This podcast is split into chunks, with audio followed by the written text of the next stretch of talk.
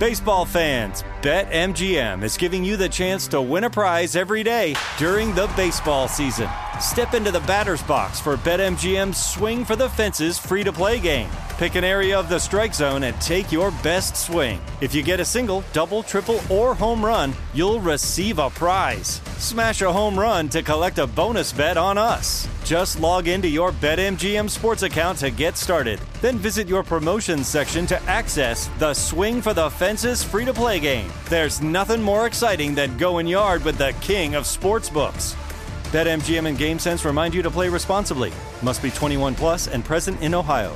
Subject to eligibility requirements. Rewards vary depending on market and expire 24 hours from issuance. Gambling problem?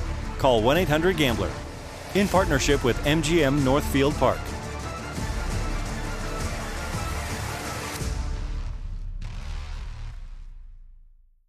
Escape to summer with Victoria's Secret's just arrived collection of swim and other sun ready silhouettes. Pack your bags with new styles from the very sexy collection, like the made to be seen very sexy push up bra in on trend hues like green, citron, and black shine. Rewind to the future with the VS Archive swim collection, inspired by Victoria's Secret's classic looks from the 90s and early 2000s. Plus, mix and match with their wide range of bikini tops and bottoms to find your dream suit. Shop now at your closest Victoria's Secret store or online at victoriassecret.com.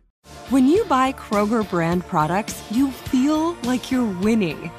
That's because they offer proven quality at lower than low prices. In fact, we guarantee that you and your family will love how Kroger brand products taste, or you get your money back. So next time you're shopping for the family, look for delicious Kroger brand products because they'll make you all feel like you're winning. Shop now, in store, or online. Kroger, fresh for everyone. Hi there, I'm Zach Braff. And I'm Donald Faison. We're real life best friends, but we met playing fake life best friends, Turk and JD, on the sitcom Scrubs. 20 years later, we've decided to rewatch the series one episode at a time and put our memories into a podcast you can listen to at home. We're going to get all our special guest friends like Sarah Chalke, John C. McGinley, Neil Flynn, Judy Reyes. Show creator Bill Lawrence, editors, writers, and even prop masters will tell us about what inspired the series and how we became a family. You can listen to the podcast Fake Doctors, Real Friends with Zach and Donald on the iHeartRadio app, Apple Podcasts, and wherever you get your podcasts.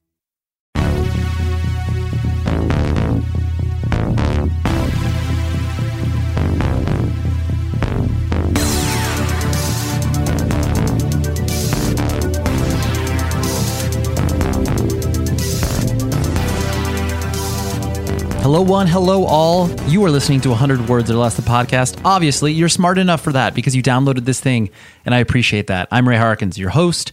We're talking music of the independent variety, whether it's like punk, hardcore, DIY, indie rock, whatever it is, as long as it has that spirit of not asking permission, doing it yourself, and then figuring it out along the way. Because that's what this podcast is. You know, some like some seven years in, I'm still figuring stuff out and learning new things. And uh, yeah, it's great.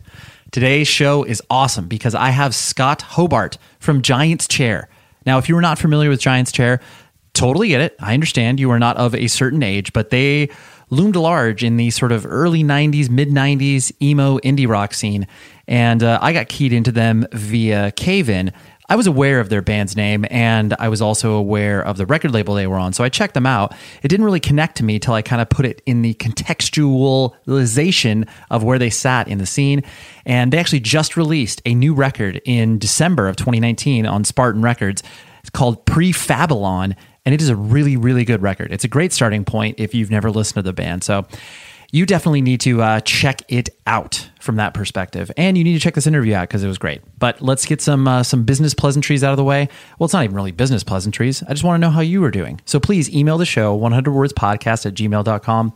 I always love to uh, interact with people from that capacity, and also I was able to attend two cool things this weekend. One of them was a uh, the iHeart Podcast Awards, and I know this sounds like I'm being like a company shill man because that's the company I work for, and obviously I like podcasts.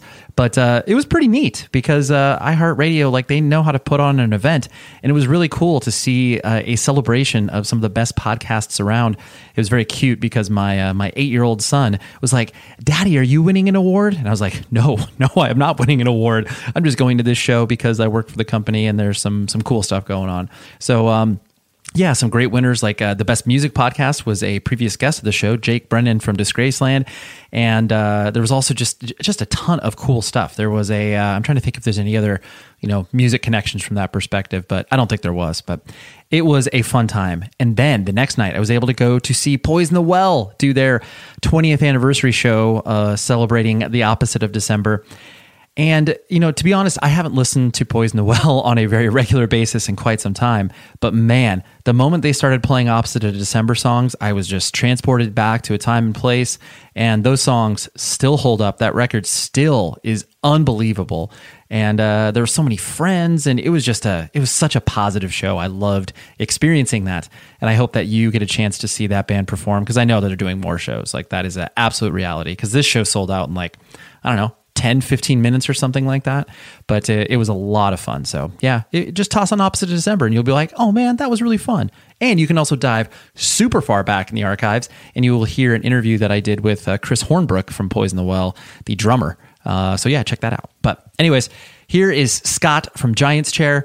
It was uh, it was a really enlightening conversation because there was stuff that I just did not know about the band, did not know about him, and uh, yeah, I hope you enjoy. So here is the chat.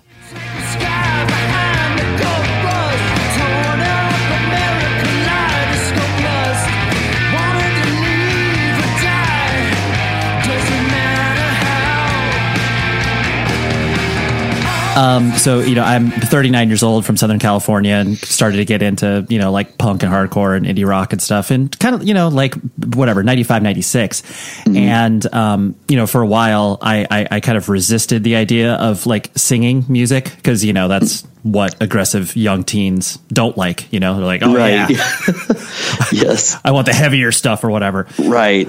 But then, uh, you know, as I as my eyes opened up with you know bands like Texas is the Reason and Christie Front Drive and all that stuff, you know, I took a deep dive mm-hmm. into it, and Caulfield Records was definitely a you know entry point for me, and had such a good track record as far as everything they've released.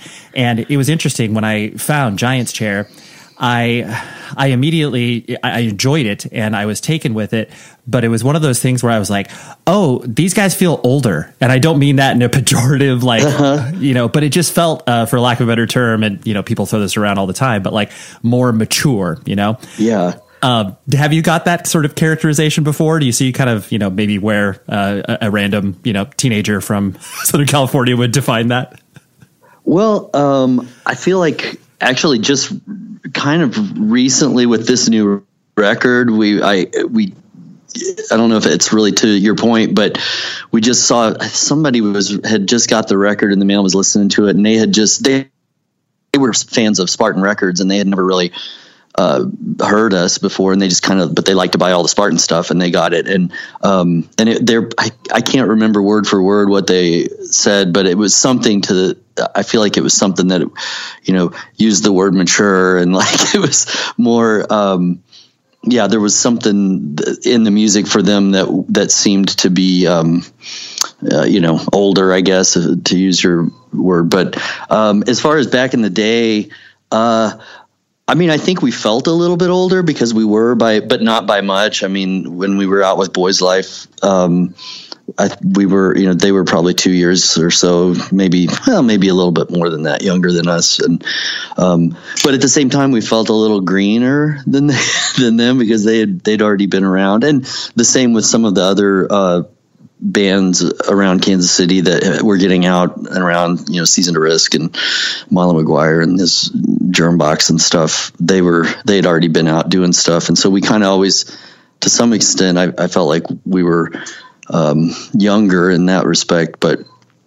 Um, but no, not the, the you know, I, I, haven't really heard the adjective of mature uh, or older sounding to any great degree, but a little bit. Yeah, no, I, I I get that, and I think it's you know it's weird too because like when you know your your first introduction to whatever genre of music like that's kind of your you know the the the pole in which you compare stuff to. And so Mm-hmm. if if things sound a little bit more technical you're kind of like oh yeah like you know they are just more skilled players or whatever you know? Right, yeah. and sometimes you I- attribute that to you know being a little bit older. And like you said you know maybe a year or two older but like you know in those terms that's like a world of difference.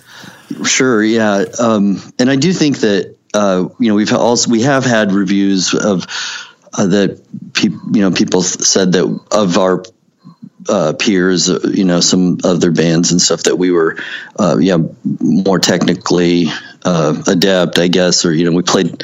Someone said we played circles around some of the other Midwestern female bands, but I'm not sure. We all, we all we all like it all, and sometimes you know you want to you you want to you know you want to hope that you were uh, um, you know not just the technocrats in the room but yeah right you're not just like shred- we shredding we don't- to impress yeah, yeah. right.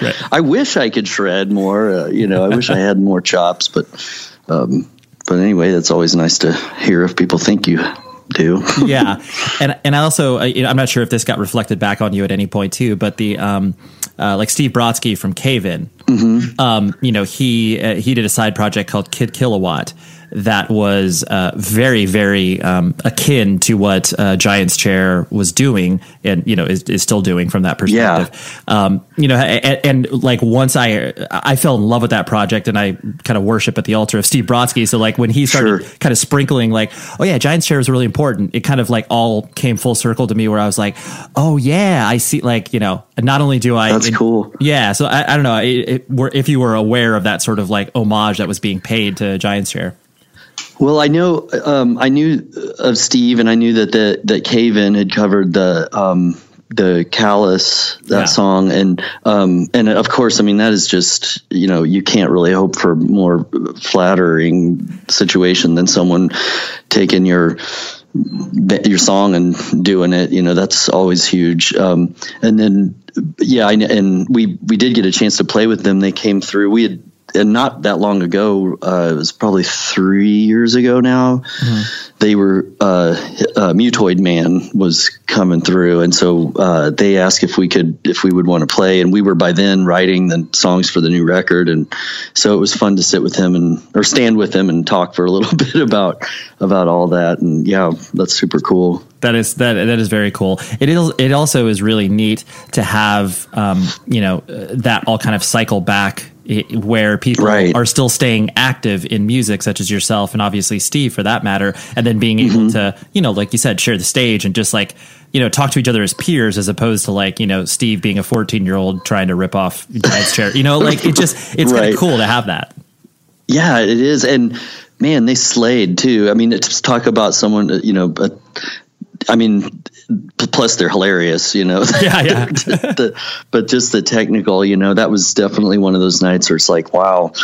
Well, and I didn't have lyrics for a lot of the stuff, so I was kind of just scratch vocaling uh, and some things. Sometimes that happens if I forget some things, but this at that stage, we were just glad to be. We just were kind of trying to start playing the songs out and get a feel for, you know, what what they would do live. And so, you know, not only was did he have words for his songs that were real, he could also play the hell out of them, you know. Yeah. And the whole band, you know. Was, so anyway, but yeah, right. You know, we're all yeah to be able to kind of come full circle, you know, and um and sort of all be the same age ultimately. Yeah, totally. Because yeah, it, I mean, to your point earlier, when you are you know anywhere between like sixteen to twenty three, if a person is you know two or three years older than you, that is like such a vast difference. Even though Oh, yeah. you know, yeah, when you're thirty nine versus forty two, it's like no one cares. Like there's no Right. there's no difference. exactly. Yes. Yep. so kind of reflecting on you as a person you know i, I know you were uh, there's you know some biographical information i'm going to skip across just because you know that's been reiterated in a bunch of different places but i understand you were born and raised in kind of rural missouri like how rural, how rural are we talking about are we talking about like you know like one stoplight town or what, what Yes. okay Exactly. It was a. It was. It's a. Uh, they have a couple of stoplights and actual traffic lights now because you know the fast food comes in and then things get a little, a little Yeah. more hectic. But when I was growing up, I mean, we literally had one red flashing stoplight in the center of town. And, um, and so it was, I think, you know, we, we joked there was 4,000 people on a good day in town, you know, generally. So, I mean, it's not the smallest town in southern Missouri, but it was, uh, definitely one of the smaller ones. Yeah.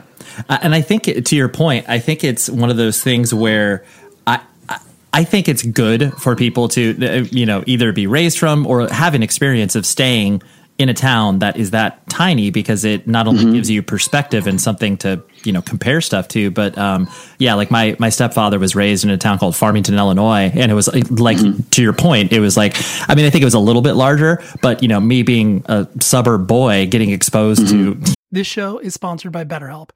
We're sitting here. It's like June, and you're like, where has the time gone? And everybody's like, oh my gosh, I have no idea. I got to like accomplish all these other things. Take a moment. Focus on the things that obviously, for one, matter to you, but for two, look back. Be like, what have I done well? What have I done not so well? And maybe I can, you know, ask some friends and family for some help. But where I have always gone to in regards to figuring out what I can do better, therapy. Therapy is an incredible tool at your arsenal that you can dip into. I've done it for my marriage. I've done it for myself personally. And I'm a huge advocate for what therapy can do for you because it is a third party that's able to look at what you can do to improve your life and be a person to help you along in your journey. And so I think if you were thinking of starting therapy, give BetterHelp a try. It's entirely online. It's designed to be convenient, flexible, and entirely suited to your schedule. All you do is fill out a brief questionnaire, you get matched with licensed therapist, and then boom, you're done. It's great. And then if you're not vibing with the therapist, you can switch it at no additional cost. So take a moment, reflect on the things you've done, reflect on the things you want to do, and visit betterhelp.com slash ray today to get 10% off of your first month. That's betterhelp, H-E-L-P dot com slash ray. Baseball fans, BetMGM is giving you the chance to win a prize every day during the baseball season. Step into the batter's box for BetMGM's Swing for the Fences free to play game. Pick an area of the strike zone and take your best swing. If you get a single, double, triple, or home run, you'll receive a prize. Smash a home run to collect a bonus bet on us. Just log into your BetMGM sports account to get started. Then visit your promotions section to access the Swing for the Fences free to play game. There's nothing more exciting than going yard with the king of sportsbooks. BetMGM and GameSense remind you to play responsibly. Must be 21 plus and present in Ohio. Subject to eligibility requirements. Rewards vary depending on market and expire 24 hours from issuance. Gambling problem? Call 1 800 Gambler. In partnership with MGM Northfield Park.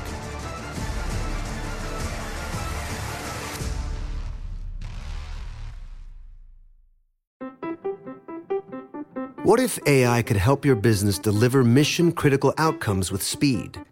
With IBM Consulting, your business can design, build, and scale trusted AI using Watson X and modernize the way you work to accelerate real impact. Let's create AI that transforms your business. Learn more at ibm.com/consulting. IBM. Let's create. You know, r- rural Illinois Yeah. life, I was like, oh, yeah, the world is bigger than just my suburb or whatever.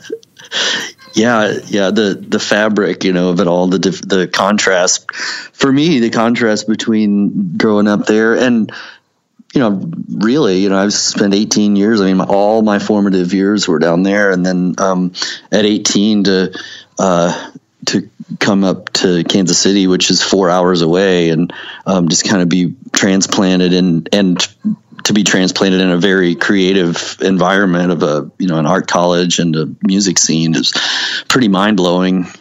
Totally. in a really great way, you know. Oh boy. I love shows. I love going to shows. I love having experiences at shows. Stuff that is like a little bit different than maybe just going to a venue, watching a band play. Go to soundrink.com and they will deliver that in spades. So they have all of these amazing VIP ticket upgrades that you can include on many of the tours that are coming through your city. I have seen stuff like, you know, play Jenga with your favorite band, go grab some coffee. Here's a really cool in-depth acoustic Q&A with the band. I've seen so many of these awesome awesome options. And what makes it even cooler is that they work hand in hand with band and the management to be able to make sure they're crafting that experience that's, you know, true and authentic to the band because you've been to something that a band doesn't want to do, right? Like, you know, like a random autograph signing at like a, you know, a mall store. Like that's that's a nightmare. No one really wants to do that. But these experiences are exactly what the band wants to do because they've selected them. So go to soundrink.com. They have this VIP ticket game on lock and they will make sure that your experience is well worth every penny that you paid for it. So soundrink.com. Thank you for supporting the show and go to some more shows. Okay. You know, at that point you were ready to kind of, you know, be exposed to the, mm-hmm. the world outside of it. Like, did you feel I, I, mean, obviously, because you went to a larger city and you know wanted a, a, larger experience, did you have that kind of like you know small town? I can't wait to break out of it sort of you know vibes going on, or was it just? you know, of- it's funny. I I never I never really felt that way. I don't know if I just had a fear of not appreciating where I where I was from because it was sort of the cliche that you know I just want to you know shake the dust off and get out there. I'll never come back to this town, and I always just assumed I would miss it when I left, and so I kind of tried to appreciate it as best I could while I was there, and um, and so it wasn't. I mean, I, I was excited by the adventure of it all, and and um, and had really no idea what to expect when I got away f- from there. But I, you know, I went back and was glad to go back the following, you know, the after my first year of college to work, you know, mowing lawns or whatever, you know, just to work and go back home for the summer. Um, so I was not in any huge hurry to get away necessarily.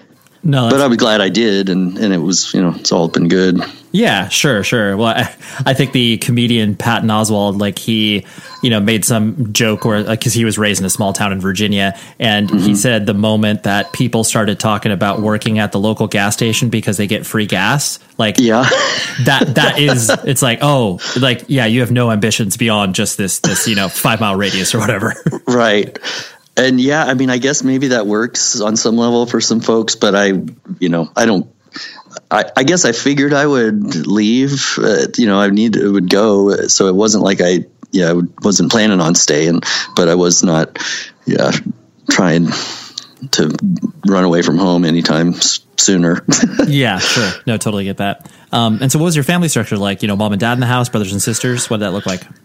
That so my mom and dad uh, for you know till I was eight, and then they split up, and um, and my dad was around pretty much, and then uh, but then he ultimately he was a shoe repairman, and so by then you know, it was just getting harder and harder uh, if you weren't living in a bigger city to find people who were buying shoes fancy enough to want to get them fixed or something. Sure. So he so he he ended up moving up to St. Louis, and so it was just uh, my mom and my sister and I, and um, that that was pretty much the immediate life. I mean, he he was around and would come and visit, and um, and we went up there and stayed with him a time or two also, and um, so that was sort of the family vibe. My grandmother and grand Pa, uh, my mom's mom and dad lived in Houston, Missouri, which was about 60 miles away. So we would go down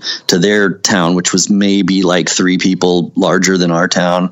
Um, and so we would spend time a little farther down in there. Um, uh, you know, spend some spend summers a little bit down there if my mom was going to go to Opryland or something. Sure and then uh, so that was pretty much the the immediate family scene. Got it, got it. And you mm-hmm. are you the oldest b- between you and your sister? Yes, uh huh. Yeah, okay. she was she was a couple years older. I, she's passed now, but she, um, we had a. Um, but yeah, that was our just two years apart. Uh huh. Got it, got it. Um, what age was she when she passed away? I'm sorry to hear that. Oh yeah, so she was um, she had struggled with uh, addiction, and um, so it was she it was really about I guess four years ago or so when it finally got her, and Yeah, um, that's you know, rough. just a kind of a you know bad accident type thing that, but it you know was drug related. So Yeah. uh, and then yeah, so that's that that's what that's what happened there. Yeah, no, that's that. That's rough, and you. Yeah. I mean, you you, you can't help but uh, look at the you know, um, I guess the the boredom that exists in a lot of small towns, and Right. obviously, like you know, d- did you um, you know, and, and you, I'm sure, had some of that as well. I mean, like you know, was. I I guess was that kind of pervasive around your town? Not even like drugs, but just kind of the the the boredom of like, oh man, like what are we going to do today? I guess ride bikes yeah again. i mean i think there yeah there was there was uh, uh i think some of that of course you know you can it, there was a lot there was i felt like um you know the kids older than me you know i was i was pretty much a straight edge kid for for whatever reason. I think i kind of i mean my folks had split up because my dad was an alcoholic and and so i kind of had a ingrained sort of paranoia about it but the the older class kids and stuff. I, I just remember them going to the river to party and stuff. So i suppose that was you know part of that. But i think that happens uh, in you know any you know high school population. Um, they're just you know people just trying to find some kind of excitement no matter where you are and you're gonna think you're bored no matter what. So just seeing what's out there.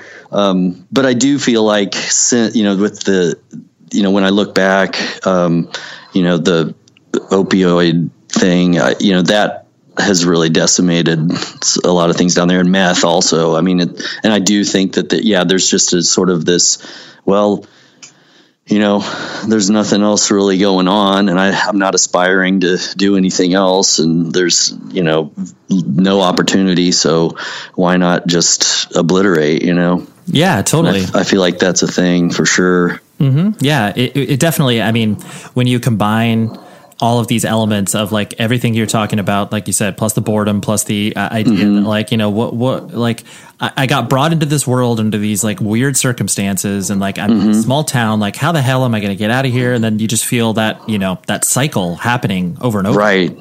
Mm-hmm. Yeah. Yeah. It's, yeah, it's pretty rough. Did you actually like? Were you claiming straight edge? Like, were you aware of that, or that was just kind It of? It was funny. Like I, I, I did not really know a lot about what I didn't know anything really about punk culture. Um, I ultimately, whenever I, I, I was a skateboarder and I, I started skating with some guys who were um, from the, the college town about 10 miles away, Rolla, Missouri. And they were more into punk culture. And I was in, you know, I would get, um, you know skate magazines and so i kind of started to see that there was a different world and some different you know things going on but i do remember i you know while i never put a i had i never had black x's on my hands but i do remember for a while for a long while i was drawing every day i would draw um a skull and crossbones on my hand and i don't even know where it came from but That's it so was, good. you know, yeah it was like a vaguely uh it was a vague X, really, but uh, it was a skull and crossbones for some reason, and it was definitely during my, you know, you guys are just fucking your lives up by partying, and I'm just skating, Yeah. you know. Wow, I, I have to say, I mean, I, I I'm still straight edge myself, and I, uh, you know, I, I definitely like xed up in high school, like you know, going Yeah. to school. But like, I can safely say I have never heard a skull and crossbone X like vaguely resemble it. Like that is that is a beautiful piece of poetry, Scott. I like that.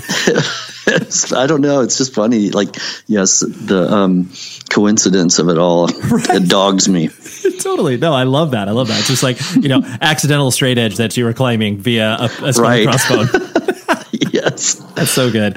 Um, and so, I, I mean, I find that interesting that, uh, you know, you started, I mean, most people that are of a certain age definitely get, you know, bitten by the skate bug and then, you know, start to get exposed to subculture via that means because, you know, that was really, uh, you know, so pervasive within, uh, that time frame. So, Oh, yeah. it sounds like skate culture was basically your sort of like entry point. point and who, um, I I guess who kind of introduced that to you, or was that just like, you know, amongst the town kids? Well, so we, I remember seeing, um, uh, um, Back to the Future, and uh, Michael J. Fox. You know his skateboard. You know he was a skater basically. You know, Yep. in that movie. And so I was like, oh my gosh, I want to, I want that, you know. And then at some point, I also saw Fast Times at Ridgemont High, and so that was kind of a surf thing. And uh, you know it just was intriguing to me. And i you know was at a moment where you're kind of trying to figure out who you are and trying to recreate yourself. And um and so yeah i think i was uh, that's probably where i first started seeing that. And then that's when i wanted to get a skateboard for christmas uh, and i did. And it was all you know absolutely obsessive skating then from then on you know we built and in fact you know my my day job here now i I work, I build sets for a children's theater, and I learned how to do that, those kinds of things by building skate ramps. You know, um, you know, learning how to use some power tools and you know, how to frame up a strange shape or or whatever. So um, it's really yeah, the whole yeah skate culture has been a entry into a lot of things for me that I didn't even realize until much later. No, I love that because I think most of us that get raised in you know these weird subcultures, you're like learning skills, but you don't have. It's not like you're saying that as you're doing it. You're not like, oh man, Right. I'm really learning some beautiful woodwork here. You're like, no, I just gotta build a skate ramp, dude. Yeah, I just want to. Have, I just want to skate. Yeah, I, I just gotta drop in. I gotta have a half pipe, obviously. That's right. Yeah. Yeah.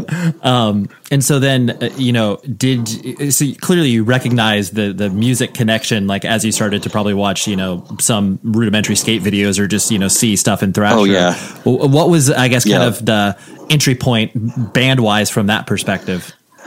Well, so around then, you know, uh, Bones Brigade uh, stuff was happening, and um, and so Agent Orange, uh, I I think they were on like the first Bone Brigade video. Um, I think anyway, I know for sure. I learned about Agent Orange through um, skate culture. So yeah, Agent Orange, and then it's some somewhere around there too. Um, so uh, this is another thing that intrigues me about my hometown growing up and it's in uh, skating and all that um it's funny because the town over the the college town Rolla, you know, I don't know what- what their population was, but you know, at least three times our town and probably more when school was in. Um, and they, uh, they, you know, my skater friends over there, they were constantly having the skate harassment thing happen, you know, the just jocks or whatever.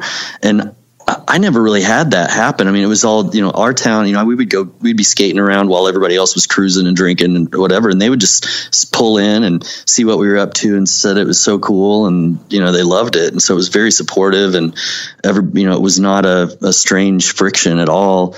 And then, um, and some of those guys who would have been considered, you know, jocks, or at least, you know, that was their world, were also going up to St. Louis to see, um, you know, like punk shows. And they would, you know, and I was actually, I would hear about these shows that, and the bands they were going to see, and I was just kind of frightened by it all. I was like, oh my gosh, you guys, how could you go up there and just jump into all this craziness? And, um, but anyway, they would bring back, you know, uh, stories and band names or whatever, you know, and um, and then at some point they they were also into uh, the Repo Man soundtrack, Oh, that sure. movie, Yep. and it was huge. I mean, we were just we were you know it was like oh my gosh, you know all those pro you know real punk bands, um, and so that was huge, I guess. So musically, uh, that all kind of happened around the same time. Nice, nice. very influential. And how did your, um, you know, because it, it sounded like your your mom was the one that was doing most of it. I guess the the parenting, as far as being, you know, living with her and stuff. How, you know, as you started to get into this weird stuff that she probably had no context for, how did she react to it?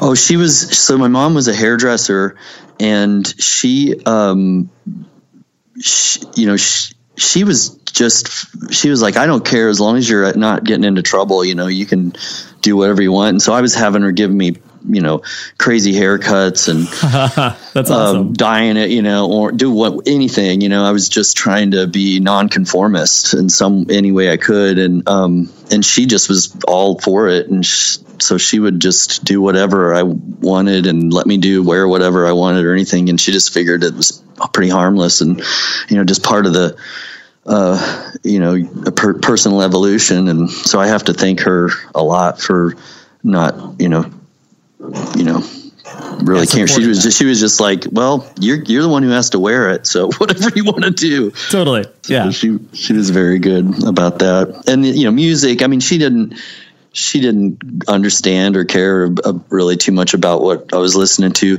but she she did. I think she did value um, you know culture, and so she would. Um, she would take us up to St. Louis, which was the two, you know, that was only two Baseball fans, BetMGM is giving you the chance to win a prize every day during the baseball season. Step into the batter's box for BetMGM's Swing for the Fences free to play game. Pick an area of the strike zone and take your best swing. If you get a single, double, triple, or home run, you'll receive a prize. Smash a home run to collect a bonus bet on us. Just log into your BetMGM sports account to get started. Then visit your promotions section to access the Swing for the Fences free to play game. There's nothing more exciting than going yard with the king of sportsbooks. BetMGM and GameSense remind you to play responsibly. Must be 21 plus and present in Ohio. Subject to eligibility requirements. Rewards vary depending on market and expire 24 hours from issuance. Gambling problem? Call 1 800 Gambler. In partnership with MGM Northfield Park.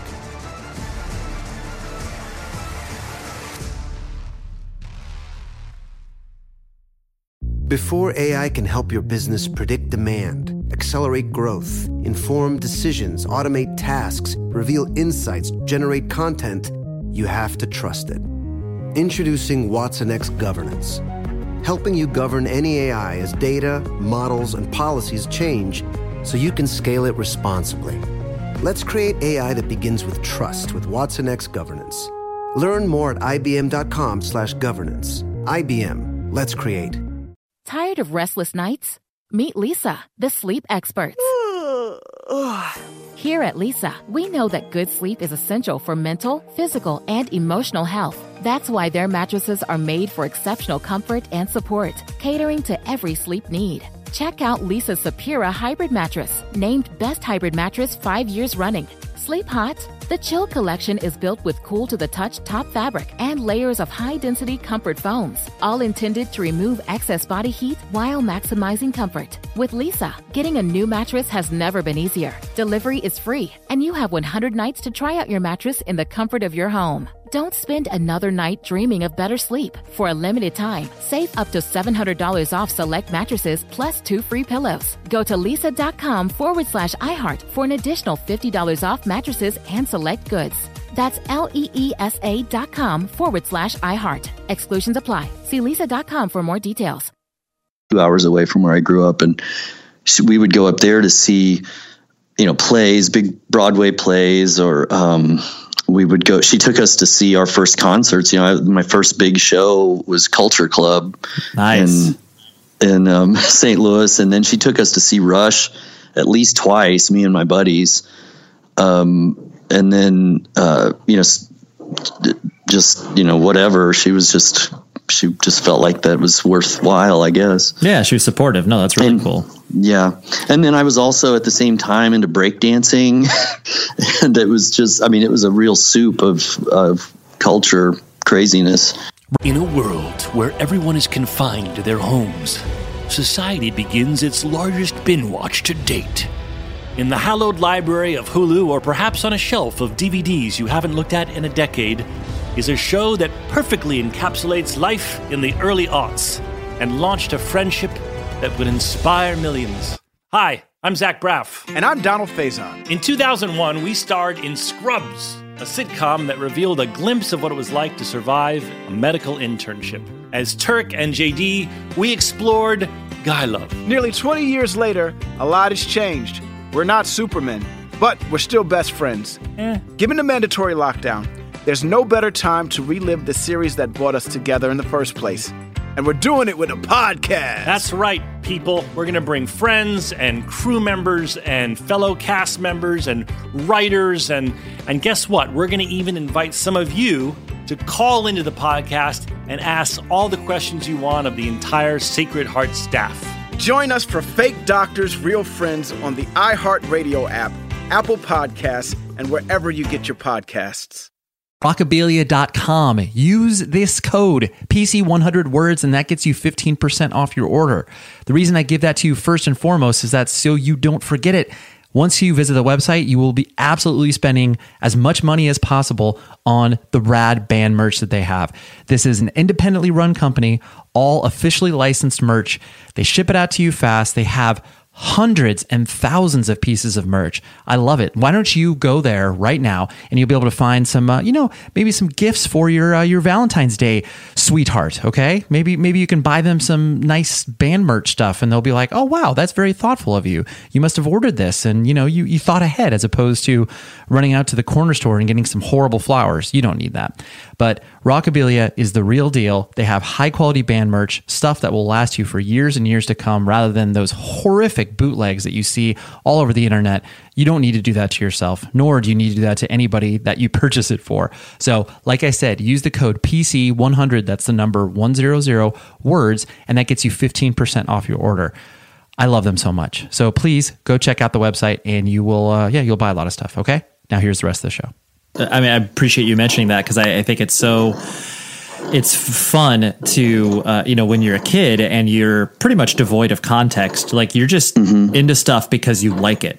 You don't, yeah. You know, you don't have. I mean, of course, there's the judgment of friends being like, "Oh, dude, that's lame. You're doing this thing or whatever." But you know, for the most part, like you can kind of skate by on some of those things if you find the appropriate. You know, if you even if just one of your friends likes breakdancing, you're like, "All right, that's that's cool." Like I got my community. Yeah. Oh yeah, definitely, and that's about what it was. It was me and maybe two other guys who would who were doing that while you know, and you know, well, are we going to break dance or skateboard tonight? Skateboard, at yeah. The, at the um, at the supermarket parking lot, you know. Of course, yeah, mm. that's beautiful. Um, and l- like you mentioned, um, you know, college was kind of an awakening for you in regards to mm-hmm. you know getting you more into like independent music and all that sort of stuff. Um, but I guess prior to that, like, did you um, did you care about school? Did you have kind of like ambitions for yourself in regards to like, oh, this is a career I'm going to do? Um, no, not really. I, I, you know, sort of around the seventh grade era. By then, I was uh, not a good student. I could always draw and, and paint. I liked to, you know, I was I could ace art no matter what. And drafting, I loved drafting and shop class and those things. But, uh, and I liked to write. Um, but you know, I whenever it came to like diagramming sentences or doing any kind of math, I was a, a terrible failure. And so then, um, eventually I just kind of hobbled through, but I was in no way, uh, um, academically inclined at that moment. It was more just, well, if I can just you know, my mom was like, uh, you know, if you can just make it through and graduate, then maybe you'll go off to art school and you could draw all you want, and maybe that'll be good. So got it. She was she was kind of on that. You know, she. I mean, she wanted me. Yeah, I mean, she was frustrated by my poor uh, grades, and in fact, at some at one point, I she I went to a private school, a Christian school, because she was just like I have no. I mean, she was in no way religious. You know, maybe agnostic and it was just like well you gotta we gotta figure out something. So she sent me to a christian a baptist school in Rolla, you know in the big town over. And so that was pretty interesting. And um, she just tried to find some structure for you that worked. Yeah. Yeah. So i went there for uh, you know half the last half of one of my seventh grade year and the first half of my eighth grade. And then then i got back to my regular school and and that was sort of whenever I really started getting into the skate culture and and different stuff like that. But sure, um, I can't remember where I was going with that. But no, no, no, yeah, yeah you were you were you were you know wrap that. up. Oh. I'm not a good student. Yeah, you're not a good student, right? You didn't. Have, the, no. the ambitions were just like, yeah, I like putting pen to paper and drawing. And yeah, that's kind of and then you know and then started playing guitar too. So that was part of that was really the, the all I wanted to do. And then, um, uh, but yeah, so eventually I I did end up going to back to college. We'll get to that maybe later, but I don't know. Yeah, for sure. I don't want to jump ahead too much. I'll let you lead. no, no, it's totally good. Yeah, yeah. Because uh, that, that's where I was headed. Are you there? Yeah. Can you hear me? Yeah, now I can. Yeah. Okay. Yeah, that's uh, that's where I was headed in regards to um, you know the uh, you getting exposed to the idea of you know actually like playing in a band because I mean Giants Mhm. Chair functionally is your first band, right? Like, did you play anything else prior to that in high school or anything? Um, yeah, we had you know we had some different bands like a, a cover band. I did have one full original band that had I don't know we probably had five tunes maybe, and we played one show, and then but other than that it was really just a variety band basically. It was just all of us guys who had by then started playing guitar and drums and stuff. Just we would. I think there were four of us, and we would just all pick like three songs that we wanted to do and so it was a real mashup kind of of classic rock and college alternative type stuff um, and so that's where i probably w- cut my teeth playing in a band. And then and in fact after i went to came to kansas city and started playing with byron the bass player from giants chair and we um we were still playing with some of those guys. We would travel on the weekends because they were available. And I was like well we already got a drummer and a guy. If we can get there.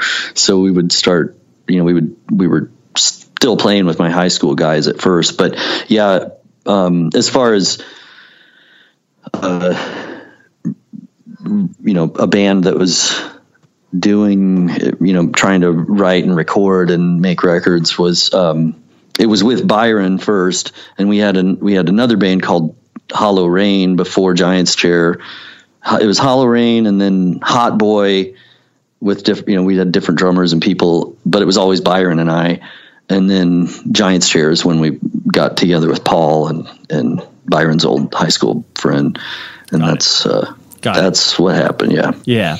Um, and so, you know, a, as you started to kind of like get out there in regards to Giants Chair and like, you know, play shows and do all that sort of stuff, like clearly, you know, at that time in the, you know, whatever, the, getting off of the, you know, sort mm-hmm. of grunge hangover where everybody was, you know, signing bands and independent rock was the new thing. And, you know, mm-hmm. but bands obviously of the sort of indie rock, you know, emo genre, like there's no career path, you know? So I, pres- I presume, I presume that you guys were just basically kind of like putting one foot in front of the other in regards to like, Hey, I guess we'll go on tour now. I guess we'll release a record. Like there's no yeah, I mean, grand plan, I was, right? I really didn't know that uh, it. It was more like Byron and Paul. They had grown. They were from Green Bay, and uh, Byron especially because we were. You know, we we met each other the first day of college, and he had a. You know, he was. He had come from this really vibrant punk scene in, in Green Bay where there were, you know, all ages shows all the time and people making records and selling records and doing their thing. And so I kind of learned about it all from there. And it, and it, you know, it was just like, well, and then some, you know, our friends here in Kansas City who were starting bands at that time, you know, that just seemed, that's just what you do. You know, it's just the, you know, you get together, try to get some songs, try to record and, um, you know, try to play out as much as possible and hopefully get out of town. And so, yeah, it just becomes more clear to you what, you know, what the, the path is, you know, what, what needs to happen first, because ultimately you just want to be out there rocking, you know? So Yeah, that was it. it's like, Hey, I could play. play you live. there? Yep. Can you hear me? Can you hear me?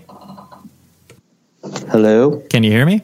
Yeah, I can. I don't know why it keeps cutting out like that, but I guess we haven't lost each other fully yet. No, no, no. Yeah, we're good.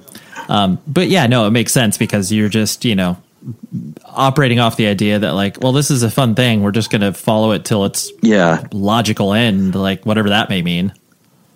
Right. I think the I think the thing is is that we were I I always just wanted the romance I think and the adventure of getting on the road with a band. I mean that seemed just the the ultimate.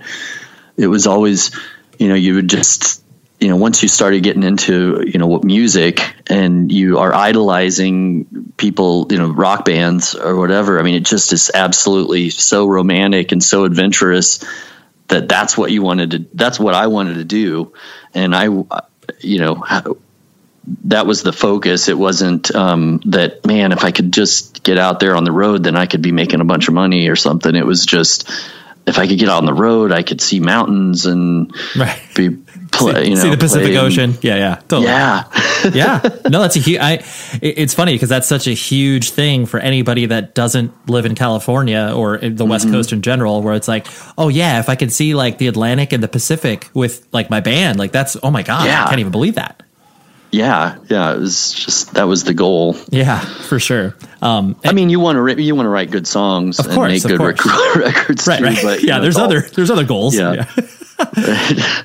um, and so th- something I find interesting too, because this is such a uh, a, a thing of the the time, and obviously when bands don't have any sort of like career ambitions, you know, you guys release two full lengths in pretty quick succession, you know, right? It's like you know, because whatever, within a year and a half, you were releasing both of those, and you know, whereas bands now like clearly have a calculated path of like okay here's an 18 to 24 month album cycle and you know those words didn't exist back then Yeah. um I presume the the fact that you guys put those out so quickly was just the fact that you had all of these songs written and there was a lot of creative energy and juices flowing where you're like, yeah, we got to get it out there because yeah, our old our our full length like our first one like that that's you know that's old now like we got to get Right. we got to get the new one out.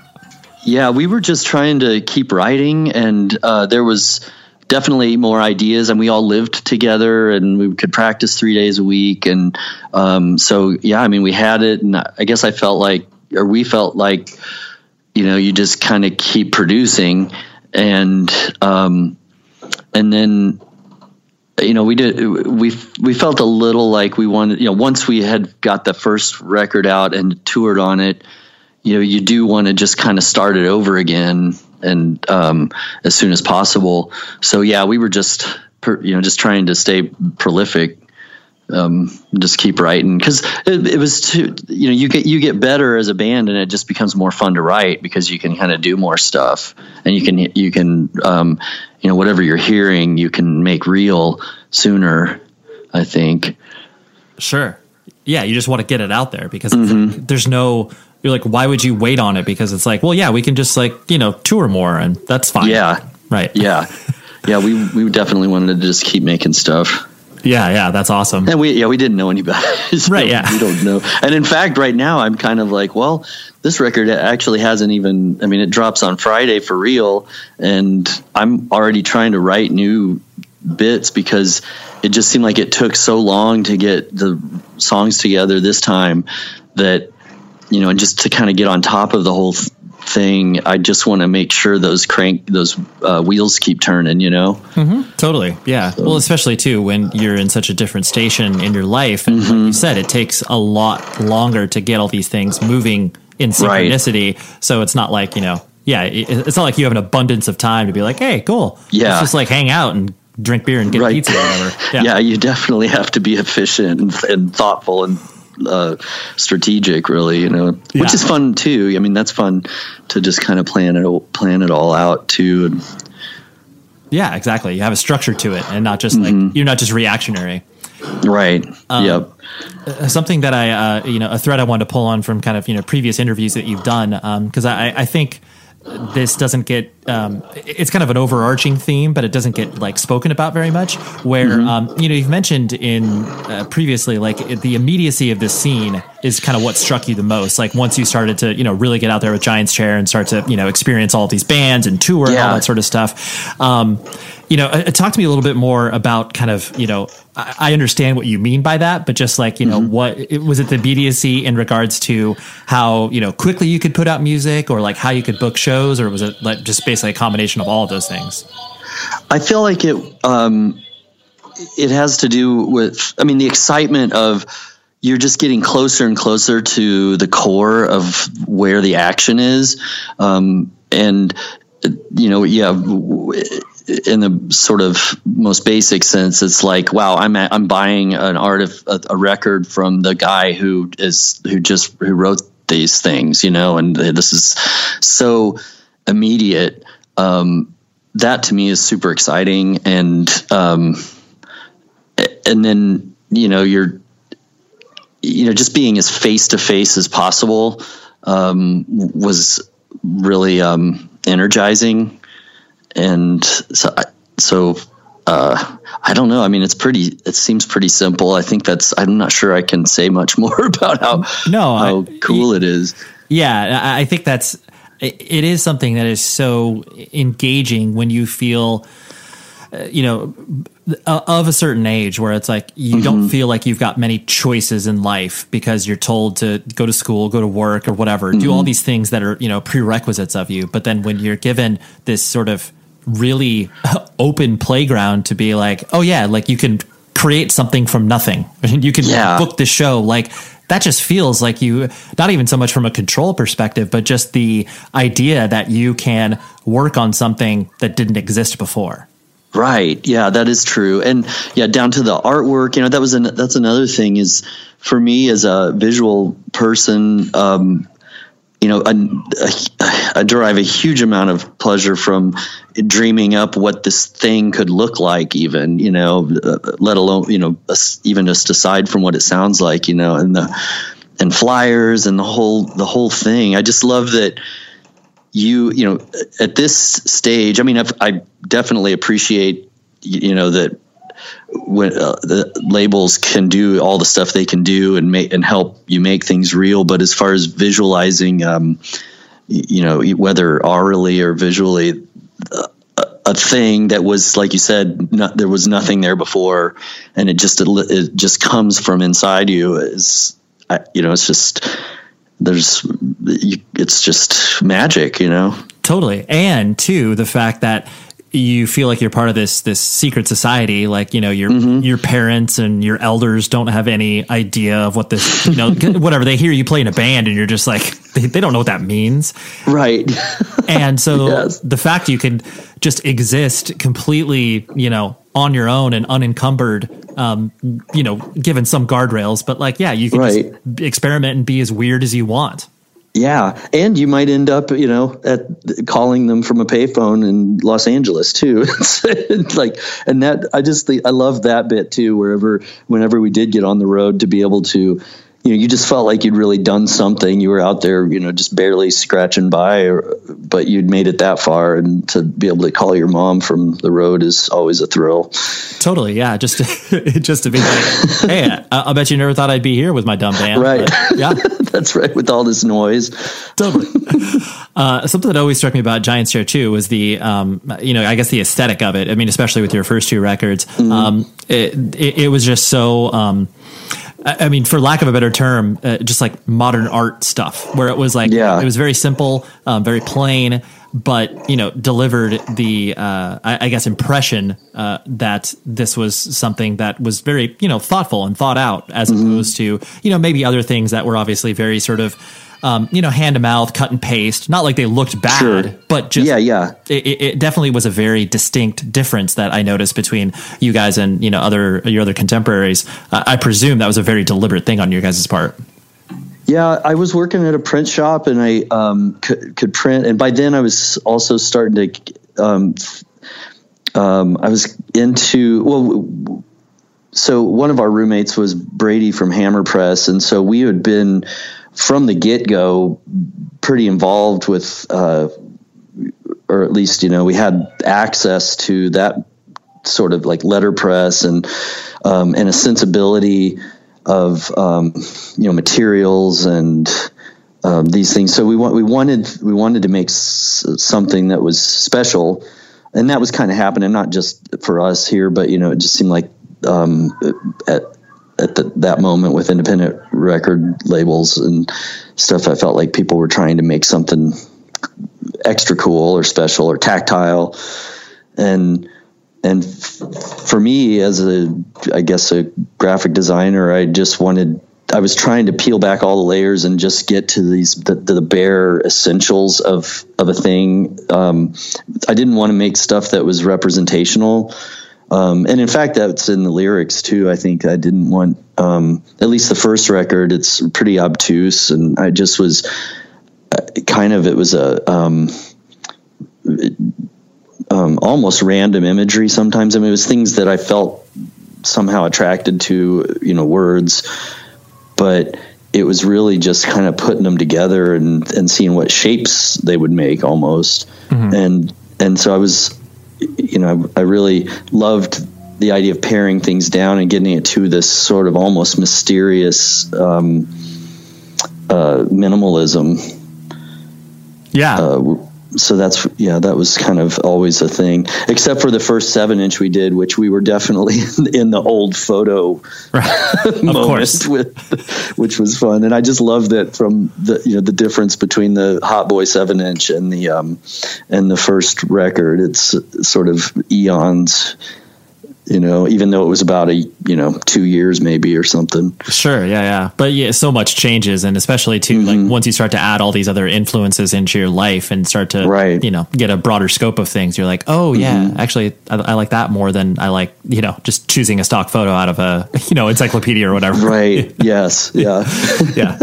Um, and so, you know, when you did you like, I guess, touring in general? Um, you know, I, I know that there's that sense of adventure and like you said the you know calling your mom from a payphone in LA or whatever yeah. like there's yeah. those those moments was there any uh, I guess kind of uh, did it wear on you at all did you um, or did you just kind of enjoy it in general oh my gosh I enjoy it so much I, um, I mean it's just still it's the the it's just like dreaming yourself on vacation in a way I mean it is a lot of work and you're you know you're on a schedule and stuff but um, I can't you know, it's kind of the the adage of um, a bad day on the road is better than than a good day at work. a good yeah, day at sure. work, you know. right. Um, but you know, the thing that I, I, we we were booking tours with. Um, you know, on a phone with an atlas and a mailbox, you know, and it was before email and everything, and um,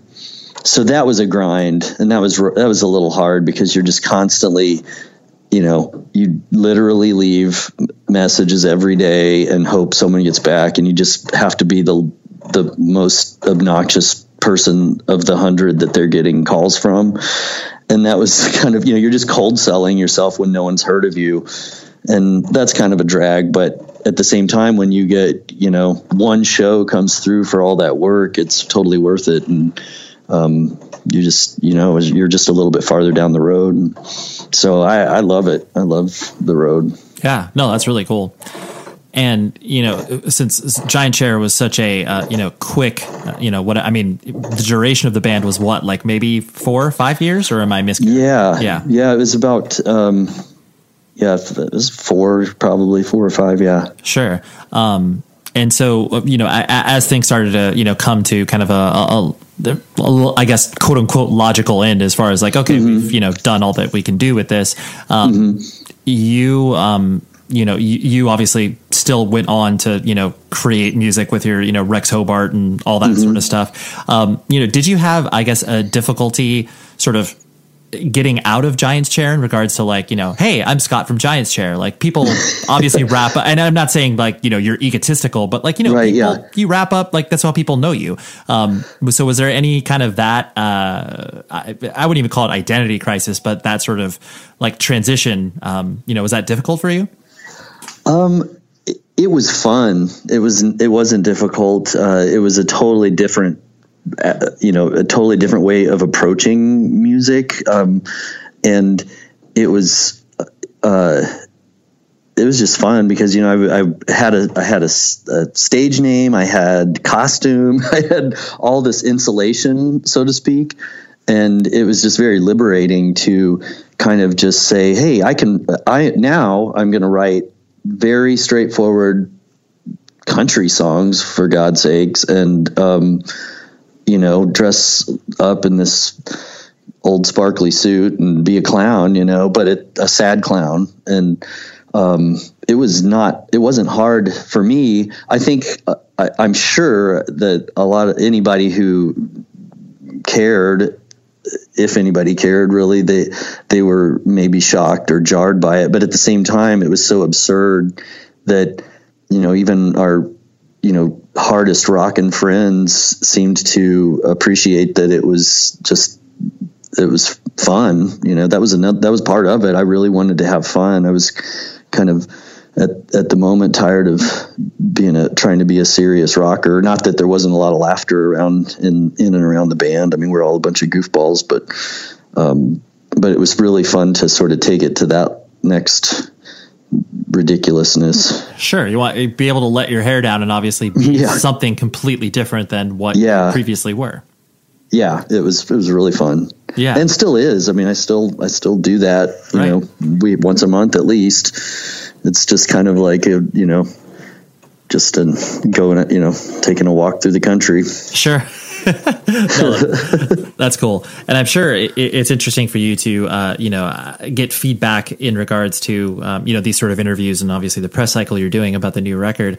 Um, it, you know, it, I I guess since you've you know uh, quote unquote come back as far as releasing new music and the idea that you you know you're going to be you know active and playing shows here and there. Um, what's kind of been you know a, a surprising element that you might not have considered before you started to you know put yourself out there and work with Spartan Records and do all that sort of stuff. Right. Um, uh, let's see. Well,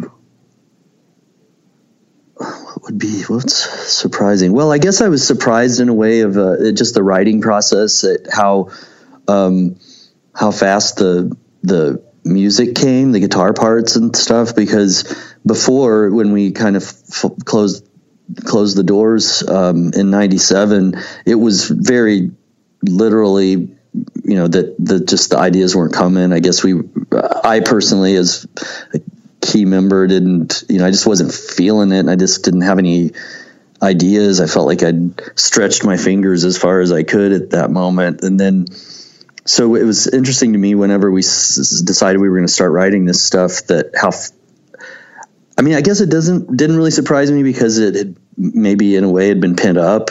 You know, I'd been I had done some things, but it hadn't really um, been trying to come up with ten or twelve new rock riffs.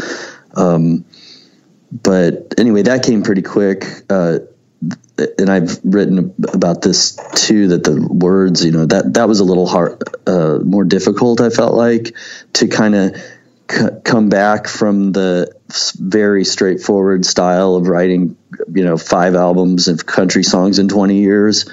Um, but ultimately, I felt like it was, you know, it was a cool um, process of, you know, sort of the way I used to do things where I would just basically just drivel on sheet after sheet of paper and then kind of go back through and say, oh, that's kind of an interesting um, image or idea or thought. Sure. Um, so those different things were a little um, surprising, but then, um, and it was surprising of how long it actually did take and how many, you know, whenever you, you can only get together once a week versus three times a week, how much longer it can take with stuff. So I, I guess we figured it would happen. We would be done sooner than it, than three years. But, Sure. Yeah.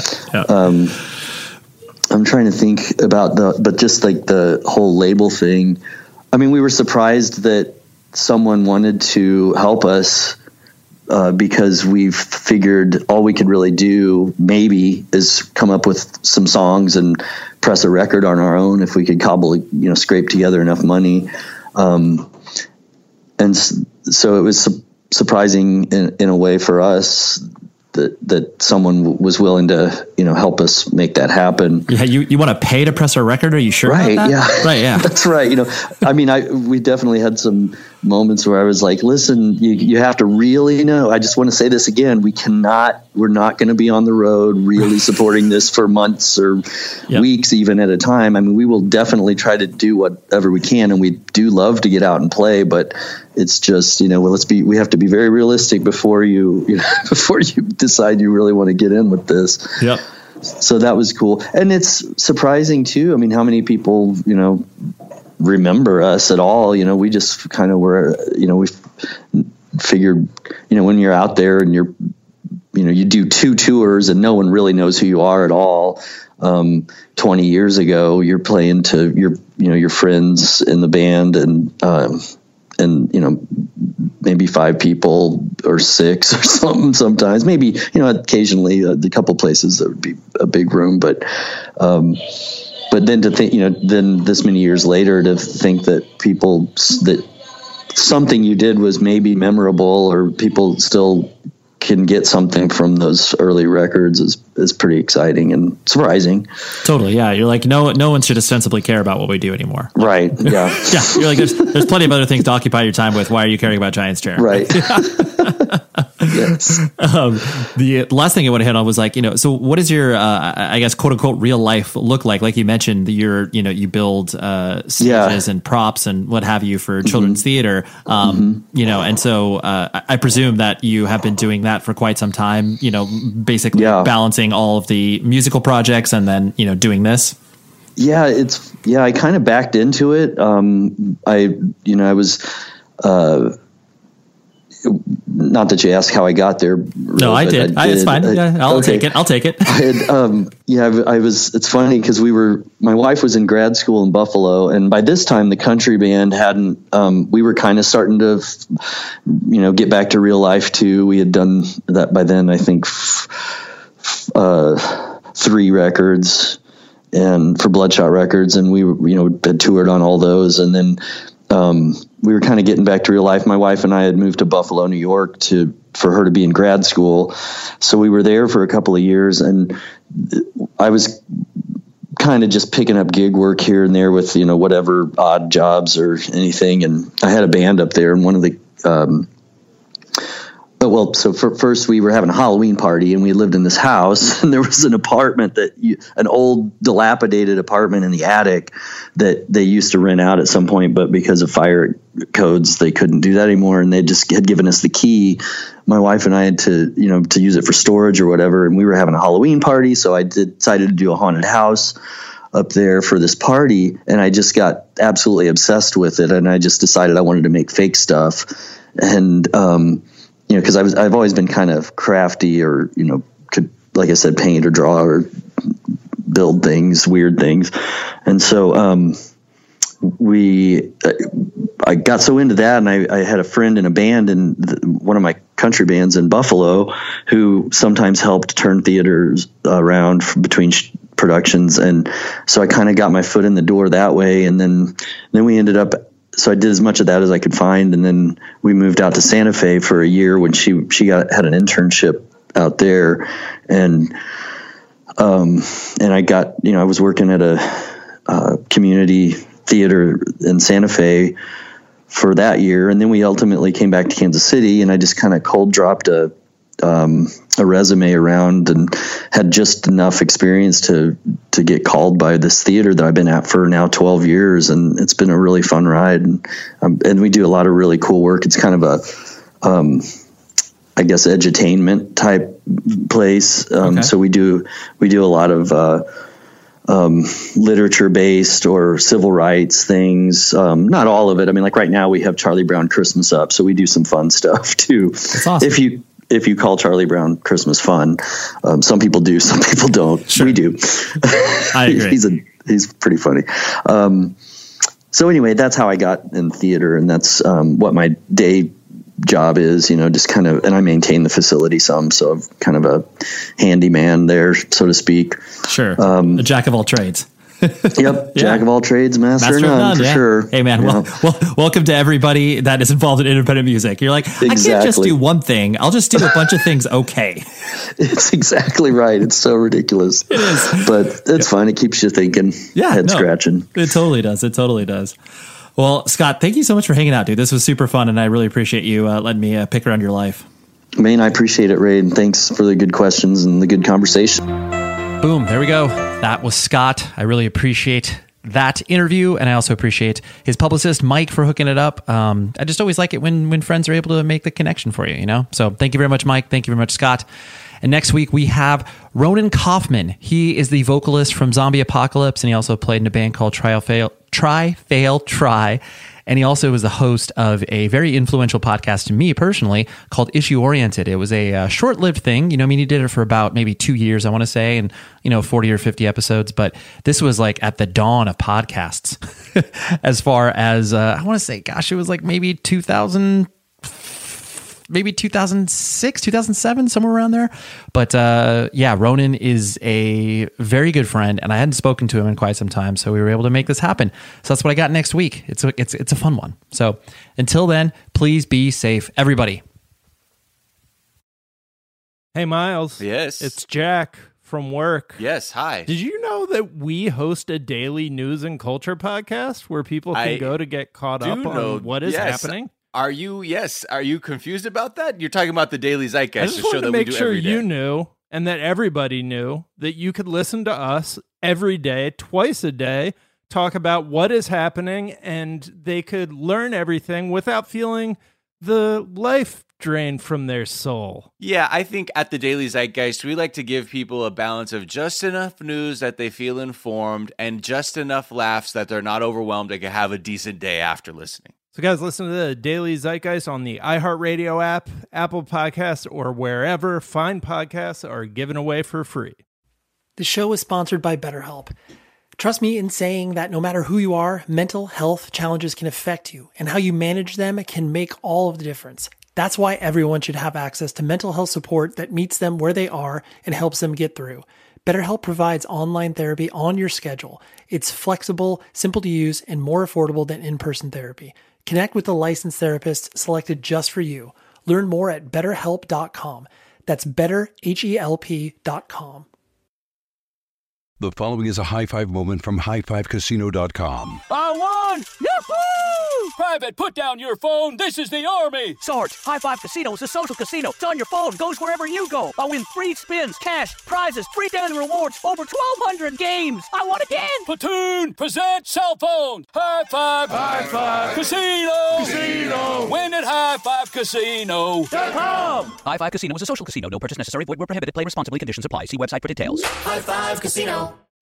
Hey there, all you lovely listeners. Let's dive into this latest release that is going to suck the life out of you in the best way possible. So listen up, because the Womanizer Next 3D Pleasure Air Stimulator, available from Pink Cherry, takes pleasure to a whole new dimension, literally. Imagine taking the speed and intensity of the original groundbreaking pleasure air technology combined with new climax control, so you can control even the depth of the airwaves. The 3D Pleasure Air technology offers a deeper, richer sensation that might just transport you to another universe of pleasure. The Womanizer Next 3D, available from Pink Cherry, is the only toy that allows you to take complete control of your orgasm journey with fully customizable speeds, intensities, and depths. Made from soft touch silicone, a fully waterproof body, and smart silence technology, you can enjoy pleasure anywhere, anytime. So what are you waiting for? Ditch the dull and enjoy unparalleled pleasure from the Womanizer Next 3D, available from Pink Cherry. Visit pinkcherry.com and save an extra 20% off with code NEXT.